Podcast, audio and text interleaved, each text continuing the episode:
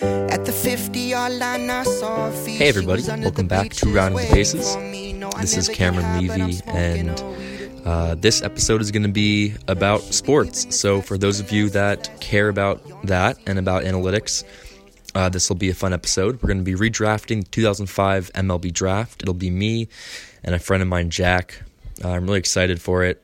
I had a lot of good feedback on the last podcast, and I'm really um, excited about what's going to happen next. Uh, so, without further ado, here is Jack Dunne. All right, welcome back to Rounding the Bases. Um, I'm joined now by a good friend of mine. Um, he's a graduate from the University of Richmond. He is a graduate brother from Fiji, uh, my fraternity, and he was also in acapella with me um, his senior year, my freshman year. And it's Jack Dunne. Jack, what's up, dude? How's it going, Cam? Happy to be here. Ready to talk some baseball. It's been a long off season. So Jack is like one of the baseball people that I actually can talk about baseball with, and I don't. I mean, I don't think you knew too much about analytics. I mean, you don't know that much about analytics, but like you have a general sense of these things, right? Yeah, I understand what they are, but I can't say I'm necessarily a analytics guru. I get better and better, but I find most of the basic analytics, like that first extra push outside of standard stats, to be the most useful in my sort of fandom and analysis. Before we start, I want to tell you something that you probably don't know. I assume you don't know because I feel like I would have heard of it. I would have heard from you about it. Um, starting in February up until spring break,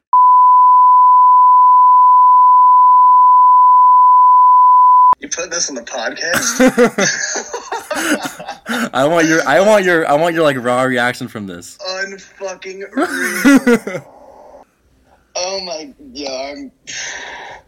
I'm gonna have to get in the Snapchat lab, make some memes, and my god. I'm gonna have a field day, dude. I'm unemployed right now. You talk about having the time on my hands to have, you know, really make use of that. Yo, information. have a field day, my guy. Have a field day. dude, that is like the most legendary thing I've heard since from that group since probably I don't know my sophomore year. I cannot believe that. That is insane. I'm gonna have to do that as soon as we're done recording here, man. That is that is so funny. All right, well, we'll jump into the actual like content of the show. Um, Sweet. So, for this episode, I wanted to do a redraft of the 2005 draft, and I chose 2005 because I don't really know. I mean, it's a the players are either like retired or at the end of their careers, um, and it felt like that would be a good place to start in terms of like having a real full sample size of like playing time to go from.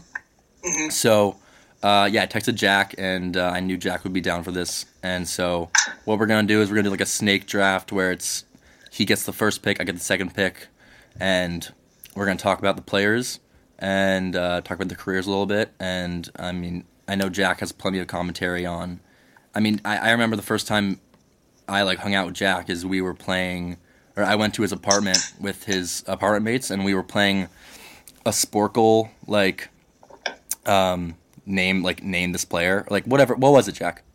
It was uh Bob and I were really into Sporcle at the time and we were pretty much doing all sorts of baseball quizzes like members of the five uh, the 500 homer club or positional players who led the league in hits and then it would go year by year all sorts of crazy things that were really digging back into like the depths of your baseball memory Right. It was like the most random kind of things like name the 2005 opening day like Colorado Rockies or like random shit like that. Eric Chavez is a big player in those quizzes Yeah, yo, shout Chris- out Eric Chavez Chris, Chris Iannetta really be doing popping up on a lot on a lot of these Sporcles.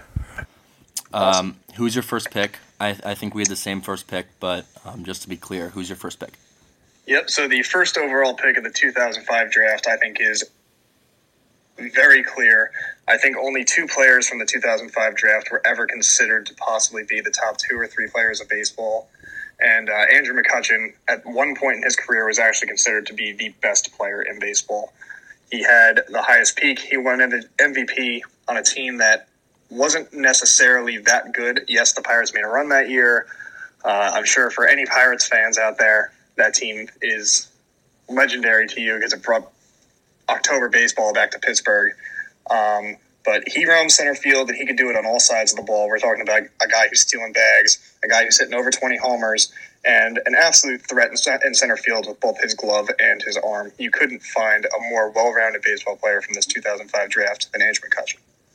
Yeah, McCutchen, like, I mean, he's still doing it today, basically. I mean, he tore his ACL with the Phillies, um, which sucks, but he had a, a 16.4% walk rate this year, which was the highest of his career, and it was only in 59 games, but still, um, you know, high high walk, pretty low strikeout guy, and he put up over seven wins for three straight seasons and over five for five straight seasons. Um, I mean, it's an easy first pick. He was like in his, for me. I like did I did like did tiers for it, and he was in his own tier um, by himself because, I mean, he was he was. I mean, you're right. He was considered like one of the best players. Like when he was when he was the cover of of uh, the show, Yep. um, he was considered to be one of the best. And I mean, it's interesting because his glove actually, like I know, I know you said his glove was good, but his defensive numbers, at least recently, have been like terrible. Um, Yes, he has a little bit of a Starling Marte effect going on, where he's slowly losing his edge and becoming a little more of a corner outfielder than he truly is a center fielder. Right, he's definitely not able to roam that much in in the center as much. Um, 2018, he had negative 10 outs above average. 2009, Really? Yeah, and and that that's a bad number. That's that's a really shitty number. Um, Was that in San Fran? it was so he had in San Fran he had negative nine, and in for the Yankees he had negative one. Um, Okay, okay. which isn't I mean horrible, but those are really shitty numbers. I mean it's tough to I mean right field in uh, right field in San Francisco is tough. Um, yeah, that's um. I mean, a lot of the guys who've been playing there, I you, you get weird bounces off, off that McCovey Cove wall. Mhm. The corner is pretty tight. The bullpen over there is tight. It's not a fun area to play right field, and then you got Triples Alley in the corner there, and I'm not sure how that factors in, but there are a lot of balls hit out there, and that's a tough spot. Yeah, and it can't help that. I mean, I don't. I don't know if it was Kevin. Kevin Pillar was there in 2018. I think he might have been, but Yes. um, Pillar also kind of has regressed a little bit as an outfielder. So, um, I mean, is that you know his glove isn't what it used to be, um, but he still puts up numbers, and I mean, it's it's just it's it's a pretty easy number one pick. Yeah, I mean, at the end of the day, you're talking about a guy who has posted over a 400 on base percentage four times in his career. You're talking about a guy for three straight years was top five in NL MVP voting. He was genuinely disgusting for a solid portion of his career, and really hasn't been the same since Pittsburgh. But if you're looking at a corner veteran presence outfielder on any competitive team, there's no reason why Andrew McCutchen can't be a productive player for at least a few more years to come. And I mean, he's still only 32.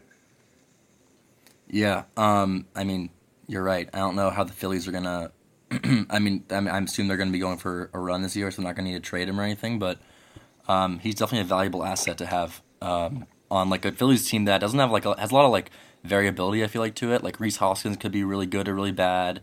Um, um, Scott Kingery could be really good or really bad. Like you know what you're getting from McCutchen. You know you're gonna be getting a guy on base like 37, 36 percent of the time. So he's definitely a solid to have there. Absolutely. You're getting production from Harper, JT. They also have question marks at pitcher. That entire team is really just one big question mark. Is Aaron Nola actually an ace? Is Zack Wheeler actually an above average pitcher?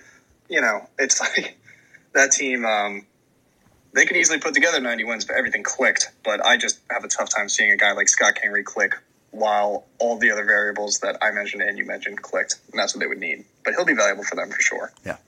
Um, all right, so with the second pick, um, this guy also had in his own tier. So McCutchen's in his own tier, and then I have Brian Braun going second. Um, Okay. What what uh what was his what team was second? Do you know? Uh, the Royals were second. The D backs were first. Okay, so Royals get Braun. Ryan Braun, like I know he had a lot of issues with the whole steroid thing, and I mean that was insane because Aaron Rodgers like bet a fan like a lot of money that he wasn't on steroids, and I mean it seems like people have forgotten about that, but Ryan Braun just like consistent, like very consistent, solid bat. Um, again, not what he used to be, but last year you put up uh, a 116 OPS plus, um, and obviously he's not like what he was in his prime. But Ryan Braun, like when you watch Ryan Braun hit, his I don't know if do you feel this way that when you see highlights of him, his bat seems longer than everyone's. it, it, maybe it's his arms. I definitely feel like he has outstanding plate coverage, but he's also still just a guy who has the reputation. If he's up in a big spot, even the last couple years when he's really not. I mean, yes, he played 144 games last year, but he appeared a lot off the bench. He would come in late, stuff like that. Um, he just feels like he can get he can get the job done. I'm not a big Ryan Braun fan personally because I did take the uh, cheating thing probably a little worse than others, which is why he was further down my draft board on a personality um, penalty there for him. But I would say without doubt that he was the second best player in this 2005 draft. Yeah, um, I mean, it's it's tough because he won the MVP and then that felt very tainted. I mean, 100% he shouldn't have won the MVP if he was if people knew he was on steroids. And Matt Kemp arguably should have won it anyway, but I mean, his numbers, again, so the last few years, his xwOBA has been pretty consistent around 350, 360. He had a 370 in 2018, which is really good. Um, and xwOBA, for those of you that don't know, is basically walks, um, strikeouts, and quality of contact. So he still has a lot of high exit velocity numbers, um, hits the ball really hard but you know, still not not the same player. He's 36 now. He's 36. He's 36, and I, I foresee him having a job for quite some time, unless he wants to retire Milwaukee Brewer because he's already spent 13 years there. I could easily see him going to an American League Central team and taking some sort of you know kind of a page out of uh, Edwin or Nelson Cruz's book and kind of just finding a nice cushy job for a decent team and being productive at the DH spot. I mean, yeah, he would be. I don't know how if the Brewers are going to want to trade him. I mean, his his glove is still is not good anymore. Um, Correct. Negative eight outs above average in left field last year, and that was that's a really bad number. Spending his his like percentages in terms of um, on a rate basis was negative four, um, which is not good. So his I mean his defense isn't there. He's under contract for. Uh, a while. He signed through 2020. 2020, and he's a mutual option in 2021 for 15 million. So I doubt he gets that. Um, yeah, I would say that'd be surprising, but I also wouldn't be surprised for them to bring him back bring on a more veteran friendly deal, I guess. Yeah, I, I agree. I think they could just bring him back for like a two year, something like 8 million, 10 million a year. Um, I mean, again, model of consistency though, like still put up really good hitting numbers for the majority of his career. Um, and a guy who, I mean, I love watching him just swing. I mean, the way his bat, I can't get over the way his bat looks when he swings. It's so long. And I like try and understand like same thing with DJ LeMahieu. DJ LeMahieu when he swings, his bat just looks longer, and I don't understand how. But um, his WAR numbers were great at the beginning of his career. A lot worse recently, but he was definitely the second best player in this draft. Without a doubt, and he um, I would say, I mean, obviously he was an MVP, and he was MVP over some of the other players in this draft. So yes, he had the second highest peak, but I think he he lived out to his career potential pretty much. I would say. Yes, the injury in 2013 derailed him a little bit, and he was never able to fully put together. But he put together a nice, a very nice career that you know really no major leaguer would ever be ashamed of. Um, Christian Yelich or Ryan Braun in their primes.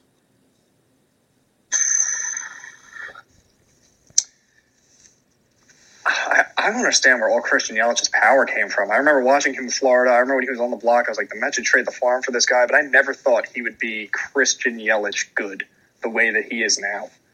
And you know, even if you ask me this question in like six years, I might have to go Ryan Braun just because one, we're missing arguably one of the better prime years of Christian Yelich's, you know, career right now, and he might not be able to come back from something like that. You never know. Um, I think Braun was more established.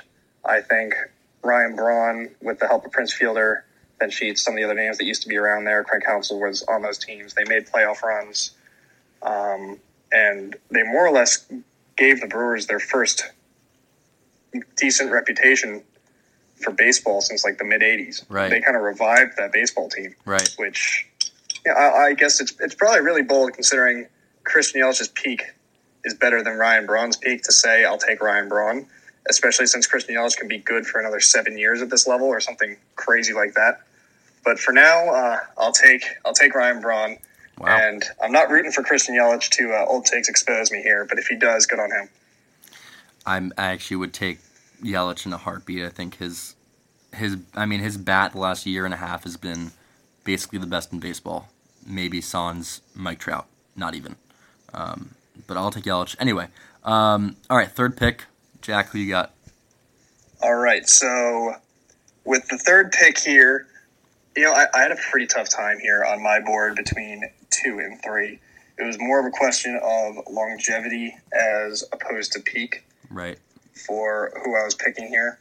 And I decided I am going to go with longevity over peak. So I'm going to pick Ryan Zimmerman with the third pick in the 2005 draft. All right, Ryan Zimmerman. That's um, I I will say this. He was one, two, three, four, five. He was sixth on my board actually. Um, Okay. And the reason I had him sixth was because he was a first baseman who peaked. I I'm, I'm not gonna name who I think you had after him, but I feel like he peaked for a few years there, and then because he's at first base, he doesn't provide really any defensive value, and there were like at the time, like in his peak, there were probably like three or four better first basemen than him. Right. So when I think of his peak, I think of what I was watching live in the moment, which was him and David Wright in the NL East playing one hell of a third base every single day, day in and day out, making outstanding plays, hitting 25 homers, driving in 85 plus R- like runs every single year. And uh, remembering him when he first came up, he came up actually the year of the draft. He made his debut. So he was drafted in June, and he debuted late that year as a September call up. He only had a cup of tea there, but then he came in the next year, and I mean, he was second rookie of the year voting. He played 162 games next season, and he is the franchise for the Washington Nationals. So although his peripheral numbers in terms of you know uh, wins above replacement for a lot of these other guys, you look at a career like Ryan Zimmerman. He brought the worst first World Series to the town.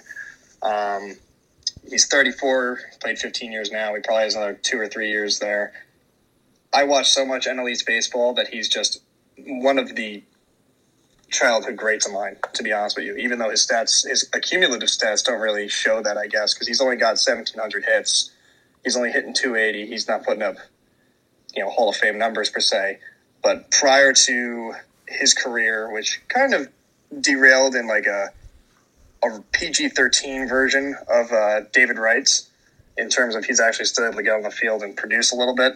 In his prime, he was absolutely lethal. Yeah, he was. I mean, he put up 28 home runs, 24, 14, 33, 25, 12, 25, 26. So he was consistent for sure. And I actually did not realize that. I totally forgot that he was a third baseman. Like I, I blocked that out of my memory. Um, He was a Gold Glover too. He was, Yeah. you know, he was one of the best third basemen out there when He- he was actually young and spry. he was fan. I mean, he had 18 defensive runs saved in 2007. He had 22 in in 20, 2009 and 11 in 2011. And then I guess he got hurt or something around 2011 because he was hurt. And his, his innings were down that inning that year. Um, Yep.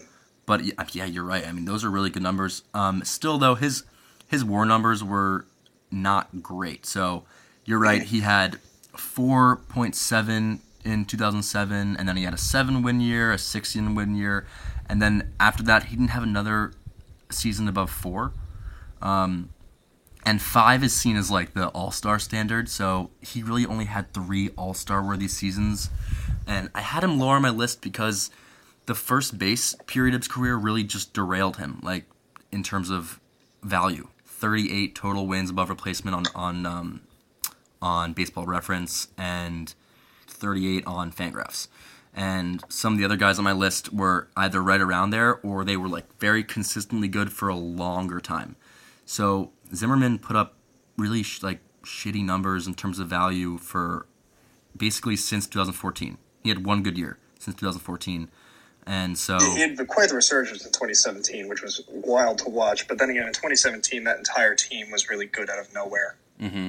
yeah, it was He was uh, hitting around some dangerous ball players there. Mm-hmm. That's uh, Harper was still there. Daniel Murphy was there, and I think he led the I think he led the league in OPS in either 2016 or 2017. I mean, he had some pretty dangerous players in that lineup, and he was seeing, I'm sure, some pretty great pitches, which probably helped quite a bit. Yeah, I definitely had him in my mind as a third baseman when I put him here, just because that's how he stuck out in my mind. If I was to have thought of him as a first baseman, he definitely would have been significantly lower down my draft board. Yeah, I mean, I, I guess I didn't. I did totally forgot his third baseman, but he was so like, who was he? I mean, the other great third baseman at the time were like Beltre, David Wright was was pretty good, A Rod, right? I mean, like other than that, I, oh, Longoria was pretty good back then. So I guess he was like right around that tier, but the first base period of the career really derailed him for me. Yeah, totally. Um, all right, so with the fourth pick, I had this guy third on my board, and I'm almost certain that um, this was the guy you were debating over. Um, Mhm. Is Troy Tulowitzki, and yep, exactly. and Tulo, um, again, like he peaked. I mean, he was like considered the best shortstop in the league for a few years, and once he got to Toronto, which that trade was, I remember that trade was so weird because they didn't need another bat; they needed pitching that year, and they traded for Tulowitzki, and it was. I mean, he had a, he was having a good year at that point, but he was still never the player he was earlier. So, Tulo, his career's over. He was the Yankees for a little bit last year for five games. That was fun, I guess. Um, and but just like in terms of, it was hard for me to put him third because his games played is just insane. It's 155, then 101, then 151, 122, 143, 47, 126, 91, and then by that point he wasn't really good anymore, so it didn't really matter. But um, I had him third because his peak was insane. He had five, he had six five win years. He had one that was 4.9 wins um, on Fangraphs. Um, five time All Star, two time Gold Glove. I think course playing in Coors Field really hurt him a lot. I think people don't perceive, especially in the in the sabermetrics community. I mean, in terms of Coors Field, people don't really know how to to determine how good these players are because of the the uh, ballpark. But I mean, his peak was as high as probably as as Braun, really, in my opinion. I mean, I was sitting there thinking of the peak between Braun and Tulo, and maybe it was just the way that he was advertised. I always thought of growing up that Tulo was the better player, you know. And I mm-hmm. looked at the numbers, and it didn't really. It was much closer than, or maybe even in Braun's favor than I ever thought.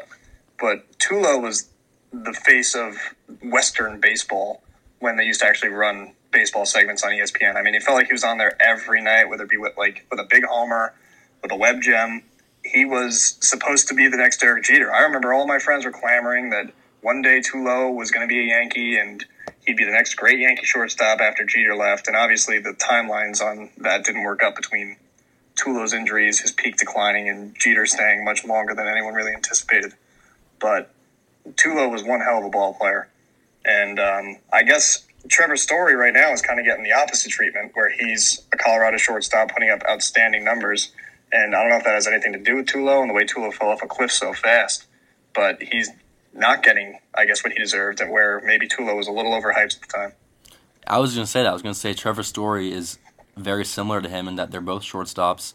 Story is a great defender and maybe not the same bat as Tulo was, but similar.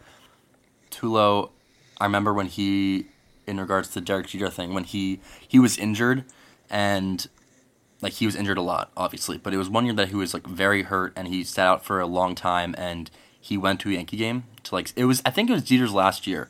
And I think he wanted to see Jeter play. Um, and he like was in the stands watching the game and the Yes Network had him, you know, on the camera being like, Is this the next Yankee shortstop? It could be, you know. Um, and if you know, it turns out he did play for the Yankees, but when he was terrible and hurt and Yeah. I mean, he- you know, it's sad because his career peaked at thirty. Like, that's just so. That's that's pretty young. I mean, I know that's when decline generally starts, but for a was player, so much faster. yeah, and especially for a player at his caliber, you'd think that it would be a more like gradual, steady decline, and he just fell off a cliff. But at his peak, um, very few could dispute him as the best shortstop in baseball. Absolutely. And I think the real uh, kick in the nuts for Rockies fans is that his replacement at the time ended up being Jose Reyes. That was an absolute disaster. Yeah, he was uh, part of the, the net back from that uh, Toronto Blue Jays trade, right. and he didn't work in Toronto. He didn't work in Colorado. And, you know, they're, they're very lucky to have a good shortstop in Story now to make this hurt a lot less because Troy Tulowitzki is truly a you know what could have been player. And Right. uh, imagine if Tulo never really fell off his peak. They had young Arenado, Charlie Blackmon, DJ LeMahieu. I mean, you start with that with that core right there. That would have been that would have been something. And then those Rockies teams were already pretty damn good. Yeah, I mean, and if you combine the pitching that they have now, which took a step back last year, but a lot of people like German Marquez and Kyle Freeland was a really good pitcher in 2018. Um, I mean, you I hope know. you don't say Jon Gray. I think Jon Gray is fucking terrible. Oh, I, I mean, Jon Gray. I mean, again, one of those guys that regressed a lot. Um, I mean, he strikes out a lot of players, so I don't know. He did have that 14 strikeout game, I think it was, and uh, he looked unhittable that night. But I swear, every other time I watch that guy pitch, it is just terrible. All right, so who you got with the fifth pick now? The fifth pick. All right, so originally this would be the Milwaukee Brewers. Um, so this pick here does not have the wins above replacement type of uh, ranking, I guess, that you would see for the rest. I, I guarantee you this guy is further down your board.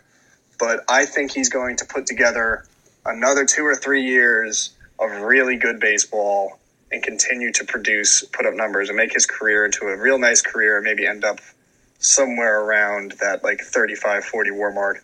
And uh, that's Michael Brantley. Ooh. Okay, tell me about Brantley. So Brantley is the youngest player um, of all the guys we're looking at in this draft, at least in terms of debut. Uh, I think he was drafted at 17, if I remember correctly, and he's a guy who gets a lot of slack for being injured all the time. If you look at his career, he was really just injured for a year and a half, and he's back to being a real steady baseball player. Games played 114, 149, 151, 156, 137. Then he has this blip here with uh, Cleveland, 11 and 90, and now he's made three straight All Star teams from 2017 to 2019, with the last two years over 140 games played each. Um, so if you're watching the game of baseball today, he's one of the best contact hitters in baseball, but he also walks a fair amount. I mean, the guy's got a 372 on base percentage. Um, he's probably the most undersung star on Houston's team right now, except maybe George Springer. I don't think George Springer gets enough credit for how good he really is. Yeah. But looking at like even the just the most basic stats, he plays what I believe to be an acceptable outfield. Um, he's you know he had 22 homers last year, 90 RBIs, hitting 311, 372. If he's hitting in the one or two hole, you're pretty damn happy. If you're Houston, they're going to have him for a couple more years. And these are all it looks like sustainable numbers to me. Like I said, I'm not looking at all the same stuff that you are. But I don't see a reason why this guy would suddenly decline. I think he'll have a long, slow decline and a really, you know, good career if he can put up three to four war seasons from here on out. Yeah. Um, in in that vein, he put up three and a half, three point seven baseball reference wins in 2018, four point eight last year, and I I did have him lower on my list because um, of the injuries. And I mean again you're right. He was only injured for like two years really, um, but even in the, in the years that he wasn't injured, he put up one crazy good year where he had seven wins above replacement, and then a few solid years, three, three, three, three, three point eight, um, which is great. I mean, he finished third in MVP voting. I did not realize that in 2014. Um, Yeah, his peak was, you know, not as high as the other guys we've, you know, mentioned today. But this dude can play. He can ball. yeah, and he, you know he's still young, which is the other thing that I didn't really realize. Maybe I gave him, I didn't give him enough credit on on my ranking, but um, in terms of like his career to date and his total body of work, it isn't as impressive as some of the guys I had above him. But I agree. I mean, you're talking about a guy who struck out 10% of the time. That was in the top 2% of the league this year. Walks 8% of the time. So he's basically making contact or getting on base almost all the entire the entire time. Um, his exit velocity numbers are fine. His um, xwOBA is is good, especially the last two years. So I I agree that like he really is a guy that is just steady and stable. I mean, I guess I guess if I was projecting forward and we were doing this three years from now, he'd be a guy that would be much higher on my list because, I mean, the injuries are putting down his wins above replacement number, but um, he didn't have that many wins um, in terms of value um, to put him above some of the other guys. But I like that pick. Right. I think he'll be serviceable for at least a couple more years, and we, when it's all said and done, he'll be one of the better players of this draft. He's one of the few guys that I'm looking at this list here who really has. He's the only guy, in my opinion, who's got like a significant amount left in the tank outside of McCutchen. So I had him three, four, five, six, seven, eight, nine. I had him tenth on my board, but I think I was being a little harsh. I probably, if I had to redo it, I think I'd move him up to eighth. Because now I look at it and I have two guys above him that I'm just kind of shocked that I have him above him. But Um, yeah, definitely he's going to be there for a while, and he's a solid hitter. And um, I think he could definitely use a transition to DH. I mean, his outfield numbers recently have been um, pretty horrible. Um, but I guess it doesn't. I mean, when you can hit like that, I mean, it kind of takes that value, but it's fine. Um, all right, so now with the what are we on six now?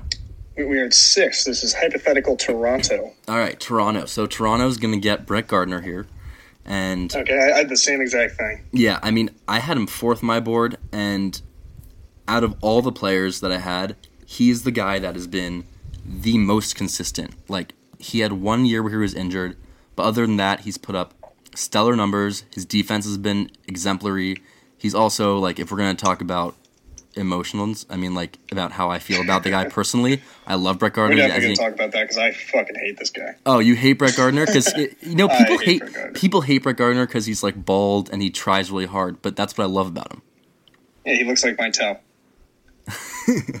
He's he definitely has got that thumb look to him. Not gonna lie, but um, I mean the value he has 42 wins above replacement on Baseball Reference, which for reference is I think four higher or no more than that, a lot more high, like 14 higher than Brantley does at this point. Right. He had a seven win season in 2010, which I didn't I didn't know that stuff back Did then. he really? Yeah, seven- 2010? Yeah, um, he raked. wasn't even an all star that year. That's insane. Yeah, he was fantastic that year. Um, he didn't even have great offense. It's really a lot of his value has been on defense and base Right. running, and that's fine. I mean, but if you're gonna get a guy who doesn't get hurt, right? His games played are insane. He hasn't played under 140 games since 2012 2012. and before that he had 159 games 150 games his ops plus have been almost always above average except for two years Do you have his WRC numbers on uh, on hand? I'm curious. um, i have his ops plus but let me let me get them up hold on Do you like OPS plus more than WRC? no i do wrc plus but i'm just looking at um, baseball reference because i prefer their war over fangraphs war for position players. Um, but his wrc plus career is 104 last year was 115 and his base running numbers have been all above average in his entire career which is expected because he's super fast and he seems like a very smart base runner. Um, so another guy who is just so consistent. I mean his war numbers have been so consistently above average five wins one year six wins one year last year he had 3.6 wins which is very good for the seventh best hitter on the yankee team eighth best hitter on the yankee team and he had 28 home runs last year. Like, I mean, I know the ball was totally juiced, which is fair a fair argument, but 28 home runs, short porch, I understand it all, but still, um, Brett Gardner's a guy who I I just absolutely love Brett Gardner as a Yankees fan. Yeah. So as a Mets fan, all my Yankee fans, like friends, love this guy, which has always given me just a genuine distaste for him. Um, I ranked him at six, which I think isn't severely underrating him, especially for probably how I underrate him when I talk about him. I thought that was um, not generous, but I also didn't look into some of his earlier seasons and how good he really was. Um, part of my ranking for this was I'm thinking is if he's on another team, how good are these late years? If he's not on this Yankee team where he's surrounded by talent, he like you said, he's he's in the smaller ballpark. But even with all that being said, great defender, smart baseball player, continuously puts up his type of season. Uh, he hasn't made the adjustments to over swinging, any sort of thing like that. He's he's he's a real quality ball player. Uh, any team for the last ten years, I think, would have benefited from having Brett Gardner on their team. And uh, I really think the Yankees have done a good job retaining him. When a lot of people think like we're looking at his base stats, like this year he had 251, and you look at all you know the stuff you see in the paper, nothing crazy. He doesn't really look like a uh, shining baseball player, but he's been the heart and soul of this team for a couple of years now, uh, just in terms of what I would assume to be locker room presence, and especially from the fan side. I mean, he is universally loved by Yankees fans. Absolutely, like the most loved player for sure. Um, and you know the other thing that's great about him is that he adjusted to his ballpark, where you know earlier in his career when he probably had a little more power when he was like 27 than he is when he's 35, but Right. he adjusted to the to the ballpark and realized you know if I lift the ball a little more, I'm gonna get a lot more home runs off that short portion right. And so his defense again, like you said, really really solid. two outs above average last year. He had four and four in 2016 2017. Um, a really solid player, and his, just like that's what I, I loved about putting. That's why I put him fourth. I had him in the same tier as Tulowitzki because I was I was I wasn't really debating him over Tulo, but you're talking about consistent years where he was never a he was never a below average player. You know, you can't say that for almost every single guy on the list, and so I had him in that tier with Tulo, ranked fourth. And so, what I really like about uh, Brett Gardner's career, looking at it, I was impressed if you look from the year he was injured in 2012. So you start there, and you go from 2013 on. It appears that he's become a significantly more disciplined hitter in that time. I know, like his batting average goes down, his on base percentage is below his career uh, average at this point, but he's striking out less. A lot of those years are increased walks until this year, which again it may have had to do with, um, you know, the juice ball. He knows that he doesn't have to get as good a contact to put it out. Maybe that was a little mental thing. He's made strides to make sure he's a viable player year in and year out. And that's impressive coming from a veteran ball player in a time where veteran players aren't getting contracts. Um, all right, so who got with the seventh pick? Um, so the next one, seven, into the hypothetical Rockies slash my team. Uh, I'm going to go with Justin Upton. That was my next pick. Alrighty. Well, I'm glad we're on the same page there. Um, I, I don't love Justin Upton. I really don't. But his peak, and by his peak, I mean really like his age 23 season, I think it was. How old was he? Yep, his age 23 season in Arizona. Uh, when he was in Arizona, when he was young, I mean, I was thinking he was going to be a generational stud. I thought he was going to put up consistent numbers, play a Beltran type center field, and be good for years and years and years to come. And now he's kind of relegated to just being a DH. He never really lived up to it. I mean, he was voted fourth for MVP in 2011. He got more All Star votes in uh, what year was that? 2014 when he was in Atlanta. He was good in Atlanta too. He spanked us a little bit. He was uh, not a fun player to watch for the Braves Yeah. if you're a Mets fan. Um, but once he started bouncing around a little bit, his career felt like it declined. I know he got hurt last year, so maybe it's a little bit more of recency bias because when you look at his games played from 2008 to 2018, he was on the field quite a bit. Yeah, he never missed time Um, ever. Yeah, which is shot, which is why I'm surprised that I'm disappointed at the overall body of work, and I think that really does. I mean, I, I I can't pull. I'm just thinking of it now. I remember he was in a trade rumor. I'm thinking around probably 2013 deadline, or probably before that 2012 deadline. And at the time, he's 24. He's coming off an All Star year. Um, he's coming off an MVP fourth year and people are talking about trading the farm for this guy from Arizona because those Arizona teams weren't great. And he just never lived up to what I expected him to be. I thought he was going to be a perennial All Star. Not that four is anything to scoff at, but I thought it'd be year in and year out this guy would be on the All Star team and considered to be one of the best outfielders in baseball. Yeah, his his hitting numbers were somewhat erratic. I mean, he was always above average basically until last year, but he was hurt. Nothing on the defensive end that gives you any type of. I mean, he's not a good defender. I don't know if he was any better when he was younger. It seems like he wasn't from what I'm looking at. Um, but I mean, the offense was like always there. High strikeout guy. Um, he didn't. You know, it's weird. He actually struck out the two years that he, or the one year he raked in Arizona in 2011. He only struck out 18% of the time, and then it jumped to 19, and then it's been in the high 20s ever since. Yeah, you notice that. I mean, in just base numbers, he's going from 120s to 160, 170, one, near what 180 twice. I mean, 179 and 180. But Mhm. Clearly, he changed his approach at the plate, and I guess you can argue if it's for the better or worse. I mean, let's see. Defensively was no, he was really never good defensively. He put up 10 defensive runs saved in 2017 for some reason. Um, other than that, he's been pretty shitty in the in at the outfield. And you look at his crew now, being an Angel. You see the players that they're going to have to DH, whether that's Pujols this year, potentially Shohei Ohtani, who's got more offensive upside at this point. I just don't foresee him for the rest of his career, even though he's only 31. He is actually very young.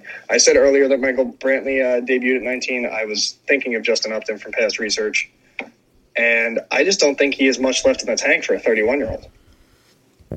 Let's see about his his exit velocity numbers, which last year I, think last year he was really hurt because his exit velocity numbers went down a lot, but he was. He only played 63 games too. yeah, um, I get. I mean, you know what? I think he could be a serviceable bat, serviceable bat for sure. And I think back in the day, I mean, like you're talking about a guy who was. I mean, him and him and his brother were both. I mean, I mean, being a Yankees fan and watching um, BJ slash Melvin Upton. Um, Little Rays baseball action. Yeah, you know how it is. Like seeing him in the outfield, roaming the outfield, and his swing also was beautiful, just like his brother's. Actually, It is a Um, gorgeous swing. It's a highlight worthy swing. definitely, it's a big bat flip swing. Um, hmm I mean, when they were both like in the league and they were both peaking, it was like these guys are going to be the next two best like siblings to ever be in the league. And then Melvin really fell off a cliff. He wasn't very good. His career ended pretty early. And Justin, I mean, I mean, gotta give credit where credit's due here. I mean, he had a solid stretch of really good years. He made a ton of money. He's he's hella wealthy. He's got 130 million dollars from baseball salary. Um, Oh, he's got his bag. He's Well got done. he secured it, dude. He secured his bag easy. um, and so I mean, I, I again like one of those guys where the defense isn't there, the offense was there, but not. I mean, it was. I mean, I'm. Uh, I'll give credit. He had really good offensive numbers, but um, his and again only 31. I feel like he's kind of reached the end in terms of definitely in the outfield he's done, but I mean that injury. I feel like I'm worried because it seems like he's just his his whole thing is about exit velocity and power, and an injury like that, just, I feel like can derail it really easily. Yeah, I agree. I pretty much echo everything you said there. And I guess a, a lot of my negativity toward Justin Upton is I'm combing through his numbers again, and he was offensively talented. I probably, I I guess I can't really say I, I underrated him just because of who's ahead of him. Mentally, I underrated him probably compared to the rest of the field at large. But we are talking about a guy who went number one overall in his draft in 2005. The expectation is there. And did he meet number one overall expectation?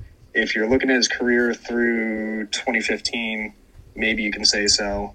Uh, the last four years, just I know he made one All Star team in that time. I'm just, yeah, it's a little lackluster. I guess. I mean, again, looking at the, I was looking at the names in the draft, and a lot of them, like the top ten picks, you actually, I, I had no idea who they were. So, baseball drafts are that weird like that, where guys can just be really shitty, and you might not know it when you're drafting them. But I guess, I mean, I guess Upton's career has been um, pretty healthy. So, Yeah, I, it definitely wasn't a miss. It wasn't a miss on the pick. Yeah. and uh, we should probably go back and eventually look and see who, because he he was traded to Atlanta, correct? Or did he sign there? He was traded to Atlanta. he was traded to Atlanta. Yeah, I'm curious what they got back for that. he was also traded for uh, for Max Fried when he went to the to the Padres. Interesting. Yes, they got Max Fried in that trade. That's interesting. Eighth pick. This is going to be a guy who I feel like you may have even just totally forgotten about. He's a reliever. Do you know who I'm going to say? I think so because I do have one reliever on my board, but I have him at twelve, and I actually think he's probably warranted going this high due to his success. But let's see if we're talking about the same guy. Yeah. So I had Sergio Romo seventh on my board, and Okay, I think that's a good pick. Yeah, I mean, I was looking at it and I was thinking, I mean, a lot of what I was doing, just because it's hard to to know how good guys were. I just looked at WAR for a lot of it, but for relievers, you can't really do that. So, what I did is I looked at every reliever from 2008 to 2019, which is when he started his career, minimum 300 innings pitched, and his numbers are similar to uh, Joe Nathan when Joe Nathan was Oh, still okay uh, Jonathan Papelbon when he was okay, uh, Sean Doolittle, and David Robertson. And Romo, like he closed out some big games for the for the Giants in their World Series time. Um, Oh, he's a three-time champion. He's one of the few players on all three of those teams. Yeah, I mean that's he's. I don't even remember when he got when he left the the Giants, but that's a that's like a legend in Giants. He's a legend, right? In, Gi- in Giants fandom, he is absolutely a legend. he had so what's I'm gonna refer to a stat called SIERA, and SIERA is called is known for uh, skill interactive ERA, and Oh, he's a lot better than I thought of. Not to interrupt you, but my goodness. yeah, he's I mean he's a guy who was always one of the best relievers in baseball and extremely consistent. So uh, SIERA, it factors in ground ball rate and it also factors in strikeouts and walks and all that stuff. But ground ball rate's like the um, the little kink in the armor of that of that statistic, which is why I like it a lot. It has a lot of predictive value, a lot of um, uh, predictive, and then there's the one oh um, shit predictive. I can't help you out. I'm not too familiar with SIERA. Point is, it's oh descriptive. It's it's predictive and it's descriptive, and uh, his SIERA was two seven six from that time, and that's higher than Nathan, Glen Perkins, Roberto Osuna, um, Mark Melancon, um, Will Harris, and I mean that's kind of expected. But then you look at his FIP. His FIP is three point oh eight, which is really good. Um, again, similar to guys like Papelbon and David Robertson, uh, Will Smith. So, and I mean, Romo is like a guy who, more than most relievers, you can point out if you're not like a statistics guy. You can you just know him because he struck out Miguel Cabrera to win the World Series on like this pitch right down the middle, which uh, if you go back and watch the tape, that pitch was right down the middle, and Cabrera just looked at it. Um, and uh, I just I'm a big Sergio Romo fan. I mean, you look at that 2012 World Series against Detroit. We're talking about a guy. He only had to come in three times. It was a shorter series, of course, but he didn't allow a single run and he didn't allow a single hit, and he didn't walk anyone in three appearances, Wow. three full innings on the game's biggest stage. And he, re- looking at his postseason pitching numbers, he's really only got one blip, which inflates his numbers given the sample size, and that's his first ever postseason series against Atlanta. And he got the win in that game. He blew the save, but um, I definitely think this is a good pick. I think he's still serviceable. Um, he had a stint for the Rays for a while where he wasn't too awful, and he was truly elite on those Giants teams, having ERA under three for his career as a long-term reliever. I guess I didn't value him as high because he hasn't been a closer for as long. Uh, once he kind of left that initial closer's role, he never really got it back.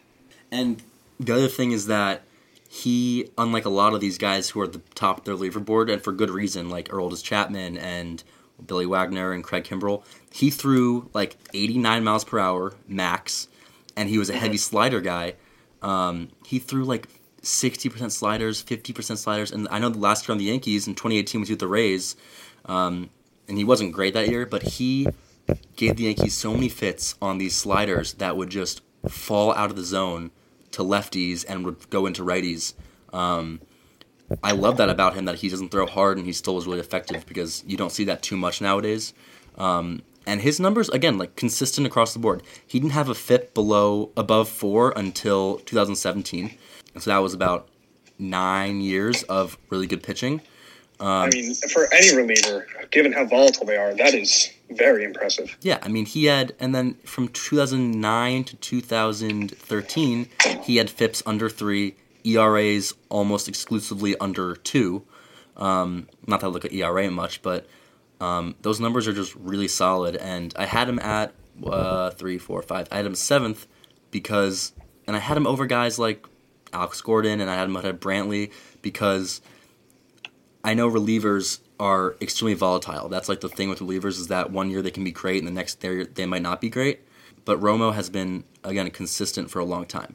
And a note on the whole consistency thing, because I've been touching on that a lot, is that Mike Trout obviously is the best player in baseball, but it goes to show more that in a sport like basketball, having the best player is much more valuable than it is in baseball because you need eight other hitters, you need a whole pitching staff, versus basketball when you only have set 10 other guys on the team really and only four other on the court with you. So it's I, I prefer the consistent guys that maybe didn't peak as high but um, were just consistent because it's important to have a guy that you can go to for year after year after year that you know is just going to get the job done won't fuck everything up is solid I completely echo what you said there. I mean, he's a solid ball player. Just like I said to uh, Gardner earlier, every single team in baseball over the last 10 years would have been a better team with Sergio Romo on the team. so you had Romo at we said 12th I had him at 12, and, um, you know, the way we went into it there, I definitely think I underrated him, especially compared to the guys I have ahead of him. Because the guys I have ahead of him are, a couple of them are really nothing to write home about. My next guy on my board at number eight, um, again, I really don't, I really don't like this player, but if we're going for a flash in the pan team of greatness here, his peak was incredibly high. You know him damn well. Yeah. Uh, his name is Jacoby Ellsbury. One, I'd really love to know how the hell he hit 32 homers in 2011. Yeah. Looking at the rest of his career, I just, it, it's almost unbelievable. You know, I, I liked him because I, I, I'm thinking of when you have these players during his peak. This is a player who is not an average ball player, but is a well above average ball player. And he's putting numbers in on the defensive end or on the base paths that I guess you don't really see nowadays.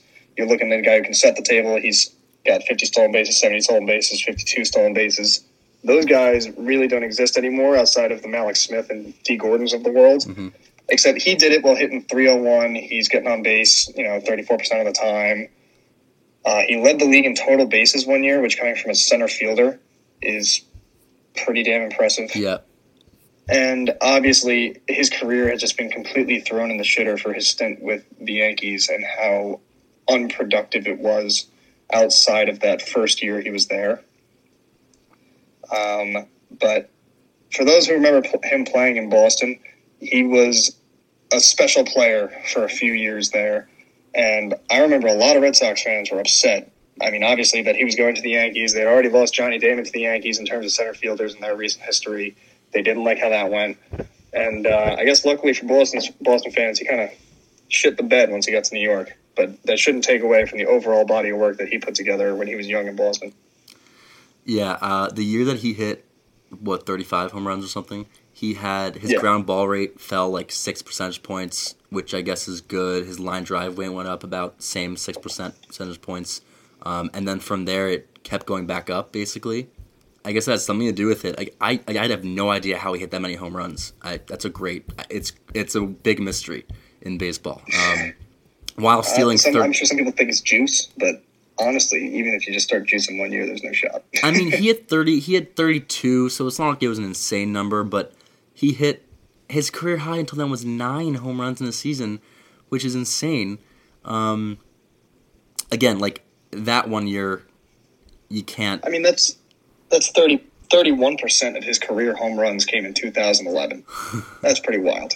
It is wild. I mean, it goes to show that you could have one good year and get a lot of money from it. Um, the year that so the year that he signed the Yankees, the year before, he had he had a really good year. Actually, he had um, five wins, um, but he was not the hitter that he was back 2011. So um, I don't know. That year is weird because 32 home runs, then four, then nine, 16, 7, 9, and seven, just terrible.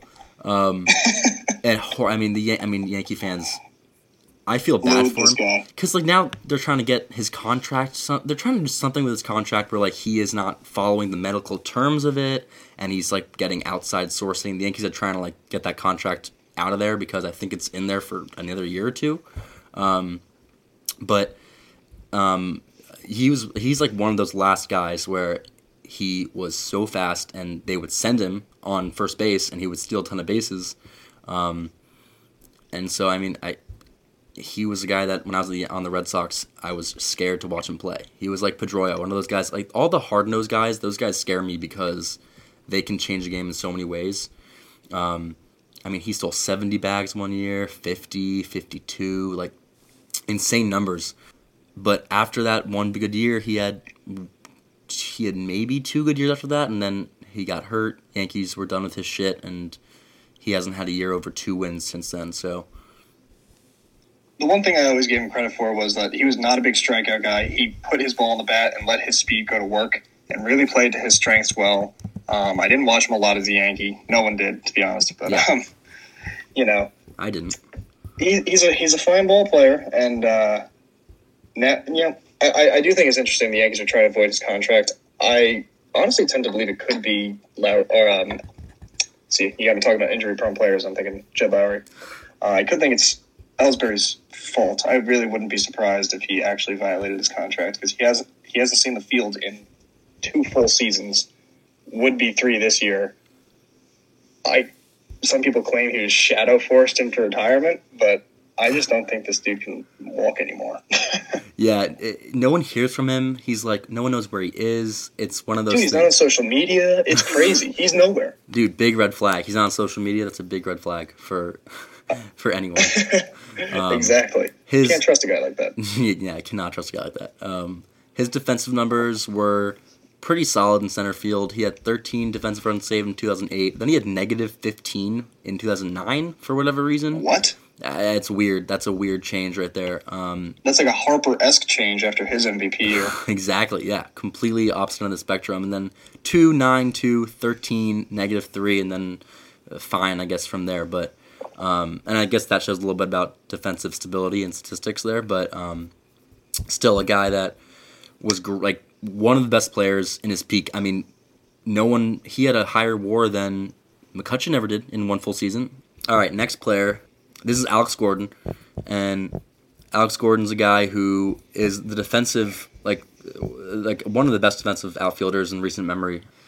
Um, and it's interesting because he was never that fast. Also, which I thought was very interesting. But he had a few really good years. He had a 140 WRC plus in 2011, then 126, then 104, 120, 122, and his WAR numbers in that time were excellent. I mean, when you're putting up six wins, five wins, four and a half, five and a half um, for four straight seasons, that puts you in a in a tier of like really elite players.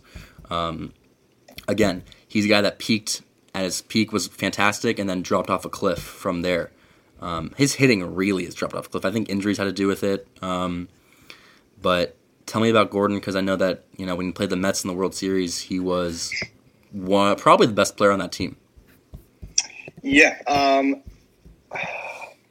I hated that Royals team. That Royals team, you're talking about hard nosed players. Every single one of those guys is not a superstar. They're all hard nosed players who Yeah. love putting their bat on the ball and just play the game the right way. Every single player in that lineup was a tough out. You're looking at Locane, you're looking at Moustakas. Uh, I know Hosmer is just not a good player anymore by definition. Hosmer was good that year. And uh, Alex Gordon was, you know, their Ryan Zimmerman, a guy who was the face of their franchise, brought them from the dirt Mhm. into the competitive light. And being that was the uh, epitome of my playoff baseball experience, I knew in a big spot I did not want to see Alex Gordon up. Just the way the script writes itself, he was always the guy I was scared of getting a big hit. And um, in 2015, honestly, in that World Series, he played like crap. Um, but he's overall just a really solid player. You're talking about a guy that's won how many Gold Gloves? Eight. I mean, they're very Wow. no, seven, seven. There, you know, there are very few outfielders in general who can put together that kind of season. I'm curious if he won any while he was in the infield. I don't, I don't remember how long he spent in the infield. In the infield? Was he in the infield? I, why do I remember him being a yeah left fielder and third baseman? Now I'm curious. If you can dig into that, that'd be awesome. Yeah. I'm curious so, when he stopped playing third base. let's see. Third base. So he stopped playing third base in 2010.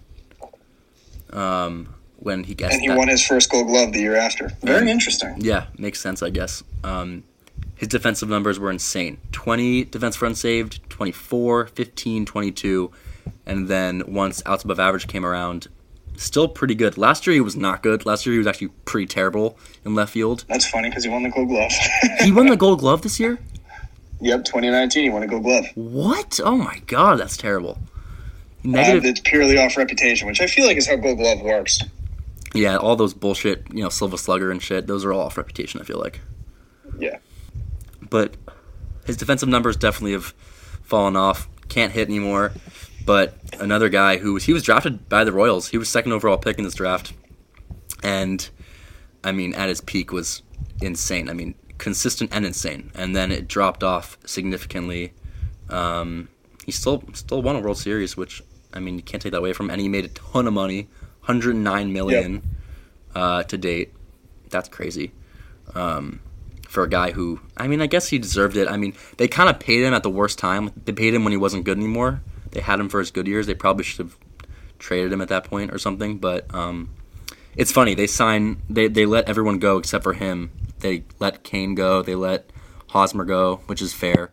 Uh, Moustakas, I'd probably take Moustakas over him now, even. Um, I would take Moustakas over him right now, and I, I think of the group, Locane is probably the most valuable. All right. Well, Jack, you got anything last any last words you want to say? Maybe um, a little Mets, some Mets thoughts before you leave.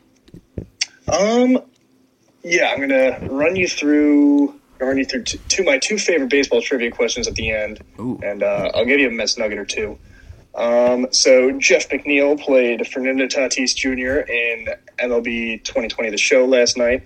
It was a riveting matchup. Uh, Jeff McNeil actually, so they only played three innings, but he tied the game in the third, aka the bottom of the ninth, Uh-huh. uh, with three runs, and then he was forced to go deep into his bullpen and play Yoenis Cespedes at shortstop, and eventually Fernando Tatis Jr. took a lead that was uh, too much for him to come back on. Wait, how, that, how did they they played three innings and he had to go to his he had to how did he have to put in his what? so I think I'm not a big show player, but for some reason I think you play three innings, you like start out with much less starter energy, where they only go like one or two innings, Uh. and it's very common for these games to go to extra innings, Right. and the relievers are really only good for one inning. Yeah. How So, I mean, how many innings did they play? I think they played five. So I know after Degrom, I'm pretty sure he went to Lugo. After Lugo, I think he went to Paul Sewald. Who Paul Sewald's an underrated player. Just going to put that out there. Um, yeah, I, it was very interesting watching Jeff McNeil and uh, Fernando Tatis is as electric off the field as he is on the field. Uh, when Jeff McNeil's player, like actual Jeff McNeil in the game, came up, Tatis just beamed him. It was pretty funny. and um, his celebration to win the game, or he, I, I'm pretty sure he hit a bomb at Machado to win the game, was uh, exciting to watch, and I'm really excited to see Machado play as soon as possible. But I'll go into the uh, the trivia questions for you. All right. So my first one, which is not my favorite one, I'll save my favorite for last. is- I actually saw this one today, and I thought it was a real good nugget. In 1979, the Kansas City Royals drafted two Hall of Famers. Who were they? Uh, is George Brett one of them? No. Get, I need I need a little something more. Give me a hint. Um, I need positions. them? is I believe fourth all time in passing yards. Oh, okay. I was like, wait, the- what? And the other one is also a Super Bowl champion. All right, fourth all time. Pa- okay, okay, okay. Um, so I'm gonna go Elway. Okay, and He is Super Bowl champion. Can you give me what team or uh, position? uh, one second, make sure it was Elway. I'm like 99% positive. I just don't want to say the wrong thing. Yeah, so one was John Elway, Okay. but he's not the one who's fourth all time passing. Oh, okay. Um. Uh, Peyton was If too. I give you the team, it's going to be too obvious. okay, so Peyton's too young. Um, Brady obviously no. Yeah, we're talking about 1979 here, so you got to think of some of those great super teams. You can dig back and think of their quarterback. So is it uh, Joe Montana? No, it was Dan Marino. Oh fuck! I didn't know he played baseball. I didn't either. I saw that uh, from a tweet. I wish I could source the tweet so they get a little credit. I thought that was super cool. That is cool.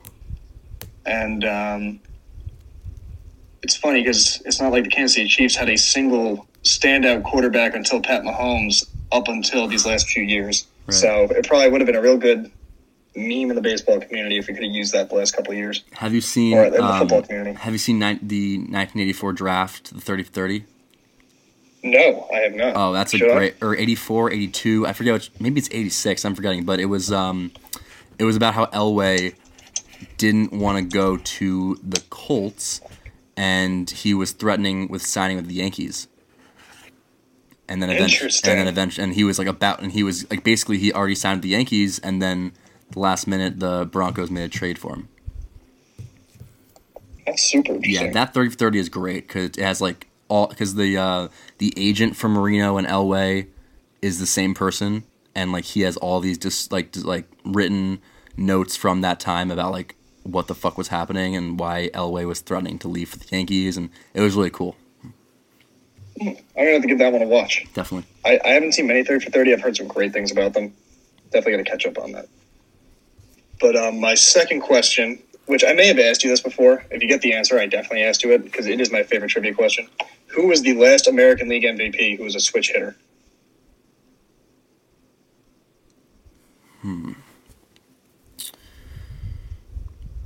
Can I get a decade? The 70s. Oh Jesus. Um, I don't know. I'll say Reggie Jackson. So the answer is Vida Blue. In 1971, I believe it was, the pitcher for the Oakland Athletics went 24 and 8. Um, was a fixture of those athletics teams that eventually won and beat the Mets in the World Series in 1973. There was no DH at the time, and he was actually a switch hitter. Oh, so it's a trick question, is what you're telling me. That's more or less a trick question, yeah. But he did take a bet, and he was the last American League MVP who was a switch hitter. Oh, that is very interesting, actually. I was thinking Yeah. like I had no. I mean, I think you have asked me that before, but I actually just I could never remember that name, Vida Blue. Um, It's um, it's a tough question. It's kind of shocking, I guess, that no switch hitter has ever been able to pull it off outside of a literal pitcher. yeah, it is weird. All right. yeah, but outside of that, Cam, thanks for having me on. I thoroughly enjoyed our uh, discussion here today, and you know, I really hope baseball comes back soon because I'm losing my mind. I know, dude. I'm the same way. I'm I'm dying here. I'm cra- I told you I've been watching Neil Walker highlights. Um, I'm Dude, not. it's worth it. Neil Walker's a beast. I mean, I think now I'm I'm gonna go to like fucking um, Yunel Escobar highlights and next Dude, thing. Nate McLouth. I'm sure Jack Wilson, the old Pirates second baseman, has quite the uh, collection of web gems. Um, it's all out there. Michael Cuddyer, you know, um, Derrek Lee, Aaron Hill, like just Derrek Lee was a baller. I'm a big Derrek Lee fan. oh yeah, Derek, he's a baller for sure. Um, yeah, dude. Well, hey, make those memes. Um, keep Oh, that's the first thing I'm doing. I'm dying to get off this phone, so I can just immediately. Like, yeah. I want every um, I want every reaction. I want all the memes to my to me as well. Um, Oh, you'll get them all. I'm sure. I'm sure if I'm sure like Sanjay would appreciate them. He had called. Yeah, that's not a problem. he had called this like he's like, "Yo, yeah, dude, I called this like years ago, bro. Like for sure." Yep. That was actually a pretty damn good Sanjay impression. If he actually listens to this, I'm sure he'll be like, no, that's not what I sound like. But No. no, that was pretty spot on. Oh, dude, my my Sanjay impression is is insane. It's an I've I've gotten lauded with it plenty of times, and he loves it too. He like he like loves it, but he also low key hates. it. He's like, "Yeah, no, it's funny. Yeah, it's funny." Yeah. Alrighty, Cam. Have a good night. Thanks for having me on. I'll talk to you soon. Thanks, dude. Peace. All right, let's go Mets. All right, that was Jack Dunne. That was a really good time. I'm glad we could redraft that pretty shitty draft. Honestly, we I probably should have picked a better one. Um, you know, when you're picking Alex Gordon with like the seventh pick, you know something's wrong. Um, but that was fun. Um, I'm glad um, he got to come on, and I'm sure he'll be back on soon. So, again, thanks everyone for listening.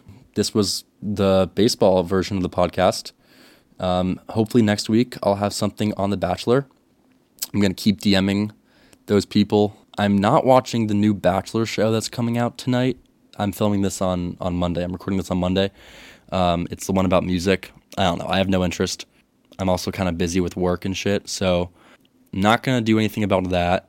But I do hope The Bachelor comes on soon. I hope Claire gets her chance to find love and whatever. But um, in the meantime, I'll be trying to stay active and keep the podcast going. So thank everyone for listening, um, and I'll see you guys soon. Thanks. You can call me Stacy, you can call me love, you can call me baby, and all of the above. You can call me late night, and I'll be.